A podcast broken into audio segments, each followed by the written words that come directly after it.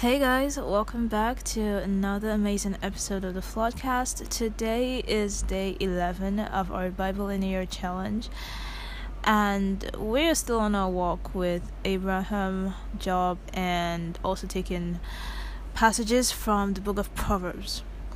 So today we we finally see the reason why Abraham is called the father of faith. This is the like ultimate test of faith and trust in God. I've never seen anything like it. Actually, I have, but we'll talk about that later in the episode. But like there's nothing deeper than this.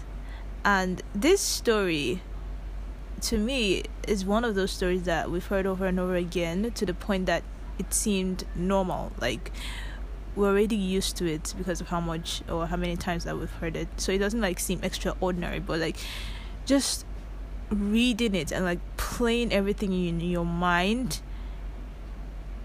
i think you, you, you begin to see how intense it was and what story am i talking about guys i'm talking about the story of abraham sacrificing or almost sacrificing his only son Isaac. So up until what yesterday, when um we read the part where Isaac was born, we were always talking about how God's promises to Abraham was like very abstract and seemed very distant because there was no realistic um, view. There was no um, evidence that any of that was possible. He had no son, no child. So, how on earth was he supposed to be the father of many nations? And then yesterday we see where, okay, now there's a child. Okay, now it's beginning to make sense. Things are beginning to add up. Okay, I see where this is going. God, okay, finally, my faith paid off. Yes, we're doing this, we're on the right track. And then today we see where God tells Abraham, you know what, just give me back the child that I gave you. And just picture this for a second. Picture this. You've been asking God for a sign. You're at the brink of losing your faith. Everything has been going off. Nothing seems to make sense. You've been praying, you've been studying your Bible, probably you've been speaking in tongues, I don't know. You've been doing everything you're supposed to do. And then finally, something happens, and then you get what you've been asking for, right? You are happy. Yes, this is the evidence I need. My faith has improved. Yes, thank God all my things, all my um suffering was not in vain. It paid off. Now I'm beginning to understand the Bible. I'm beginning to get to know God more.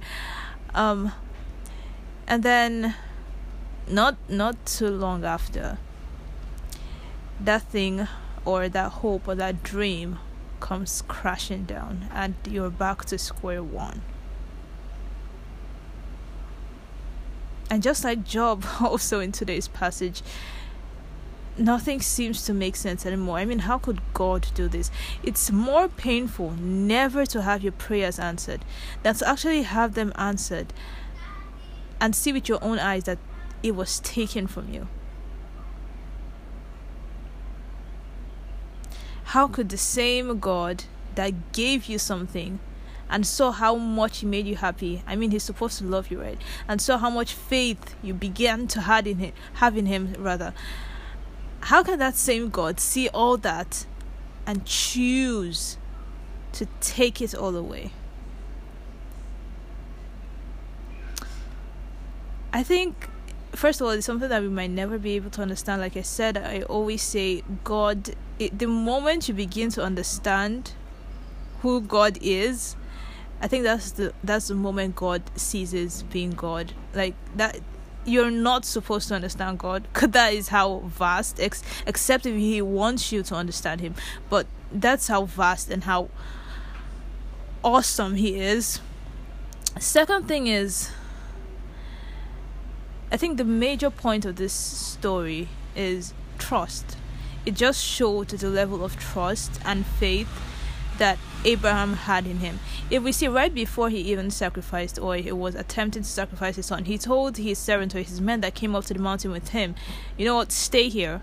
I'm going to offer sacrifices up to God with my son, and we will come back to you.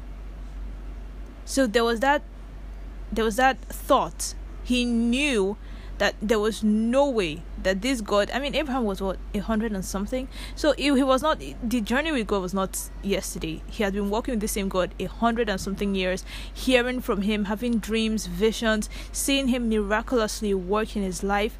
This was the same God that attempted to kill two people because they took his wife for themselves. So Abraham was not really a joke. He saw or he experienced three men come to warn him or come to warn his cousin Lot that God was going to destroy a city by fire raining randomly from the sky. He saw or he experienced or he heard rather the fire coming down on a city and burning it, seeing all the smoke. So it, I feel it was not it was not yesterday he knew God. He knew who God was. There was there was no way he had that that trust and that hope that there was no way this same God he had been seeing working through all these ways could leave him empty handed. And so he knew even if he ended up killing his son Isaac, God could still bring Isaac from the dead. God could still make his wife pregnant again. I don't know. There was just something else that could not be explained would still happen to make God's promises come into existence or manifestation. And today we're also called to that level of trust and faith. I will not even lie to you. The pressure is intense because now I'm thinking, okay, if God wants me to sacrifice what I love most, which is something He has given me, would I be that willing to sacrifice it? I mean, if not for the experience I had yesterday, I could have easily said yes. not because I wanted to show, but because I thought, I mean, we would like to think that if we're in Abraham's shoes, we'd do the same thing. But yesterday, I had kind of a setback I had been working on this project for a while, like since well, graduation, and yesterday was like the first time since I had started working on this project that I got a negative answer, a negative response, and it kind of upset my spirit. I was I was not happy. Yesterday was in summary, kind of a bad day. I didn't meet my expectations. I got bad responses and I got a rejection. Out of the numerous days of acceptances and of approvals, there was this one day that I got a rejection, and there are two other cases, two other projects I'm supposed to be waiting on and being patient, but it doesn't seem like there is much that's going to come out from that. And I'm thinking, if I was that upset about just one rejection, what if God decided to make all the cases a rejection? Would I still believe that He's a good God? Would I would I still have the mind to even record another episode of this podcast? And for a second there is that there is that moment of fear. Nobody wants to have to sacrifice the thing they love and part with it, even when you know that it was given to you. Like that doesn't make it easier. But that is the life that we are called to. This is the relationship with God that we are called to. This is the kind of love, not the love that everything is always good and everything is always happy. The kind of love that sacrifices. This is what God was trying to teach Adam and Eve. This is what he was trying to teach Abraham. This is what he is trying to teach us. That love is sacrifice. And one thing also that I'd like to um state is that when we hear this story, story of Abraham sacrificing his son Isaac, due to like the popular belief, um, how popular the story is, books, videos, movies, memes that we've seen, the picture we have in our head is of a a man, an old man, holding like a dagger against his son, a child bound up with ropes on top of an altar. Like that's the picture that comes to mind. But some Bible scholars do say that Isaac wasn't that young at that time of the sacrifice. Actually, Isaac was what 30 something years old, 33 years old, but I don't I, I don't know how like how accurate that is, but Isaac wasn't a child at the point of that um, action. And we see this when it was told that Isaac was the one carrying the wood and this is like a wood for a sacrifice. So you know it's not small firewood. It's not three sticks. It's not four sticks. It was a wood that would be big enough to burn an entire human being. So it had to be large. A child cannot carry that kind of wood. Do you get? So like this and other instances. Shows that isaac was not a child. He knew exactly what was going on. Abraham was also an old man above 100 years. So he wasn't a strong man, he was a very frail, weak man. So if Isaac actually wanted to prove or put up a resistance, it was very possible for him to overpower Abraham and get out of there as fast as his legs could carry him. But it was a case of surrender. Isaac knew exactly what was going on, that he was going to be sacrificed. So it wasn't a case of Abraham forcing or having to tie down Isaac. There were just two of them. His men were far off. It was just them, the two, a 30 something year old man, in quote, and a hundred and something plus year old man. Who do you think would have won that battle? But he still let himself be the sacrifice. A father agreeing to sacrifice his son, who also agreed. Do you know what this reminds me of? I'm pretty sure you know exactly what it reminds me of. That was why at the beginning I said this was not the only case. I was going to talk about it later. It happened on a mountain. This other case also happened on a mountain. It's the case of God the Father sacrificing his son. But in this case, this is God. Nobody could stop the sacrifice. It had to happen, and so it it was carried out till the last breath. God did not hold back what He loved the most for us. What exactly are you holding back from God? Your will, your your ambition, your plans, your your addiction your sins, your weakness. There is no way you can serve God with your whole mind, with your whole heart, with your whole being, with your whole soul, if you love something else more than Him. And I know it's scary and it's easier said than done. It's easier to talk about sacrifice without actually experiencing it. But the truth of the matter is, it doesn't change a thing this story isn't a story about a selfish God that wants to always collect the things that he gives people he loves. It's a story about trust. How Abraham trusts God, regardless of how silly and stupid the situation seemed. It's the same lesson Job is still trying to learn as we um, read the passage from the book of Job today. Like, why would you give me all these things and still choose to take them from me?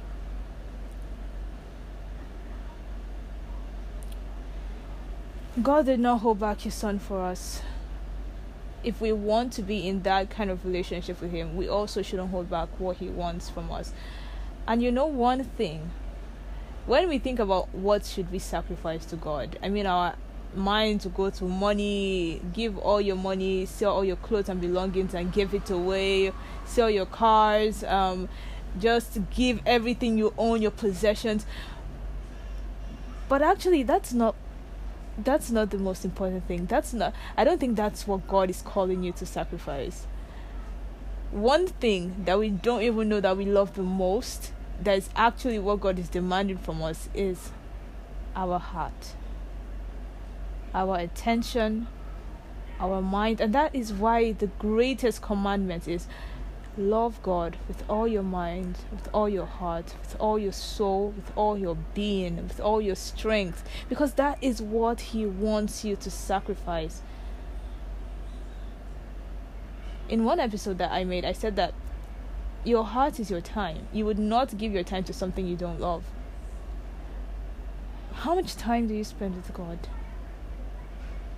where where does he rank on your list of priorities god doesn't want part of it he wants all of it do everything for him with him in him that is what he seeks that is what he wants you to sacrifice for him and unfortunately there is no moving forward in this christian journey without that sometimes we also get confused. I do get confused. Like, so situations arise and then you ask yourself is this a case of where god wants me to surrender to him and just let go and stop working on it?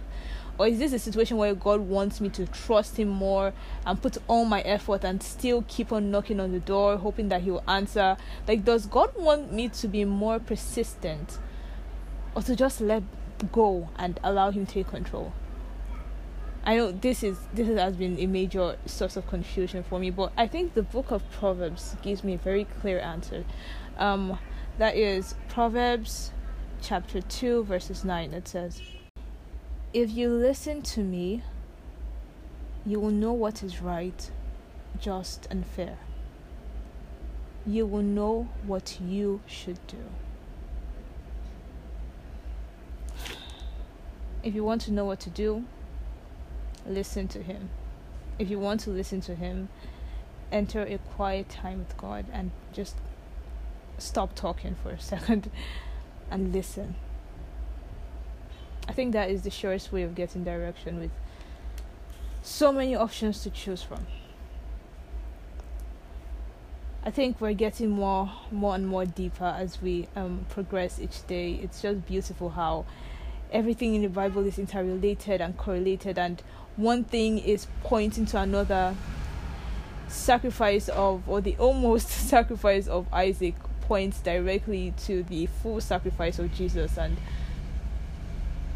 all of that points to the lesson of Adam and Eve and everything is just interconnected. I just think that's beautiful. Anyways, we would definitely be seeing more of that interconnection from stories of more than 5,000 years ago to our lives in this present day and I cannot wait to share all of that with you. Anyways, thank you guys for listening this far. Um keep your reflections coming in. Also, I forgot to add this in the last episode.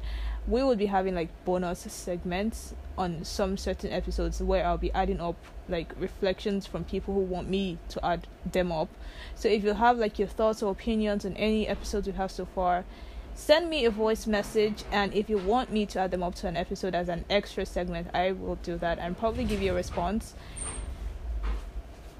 if it requires one so don't don't don't like stop listening when you hear me say bye because there's always if there might be an extra episode right after i say bye so. Anyways stay tuned. Tomorrow we continue same time same place. Have a great day. Bye.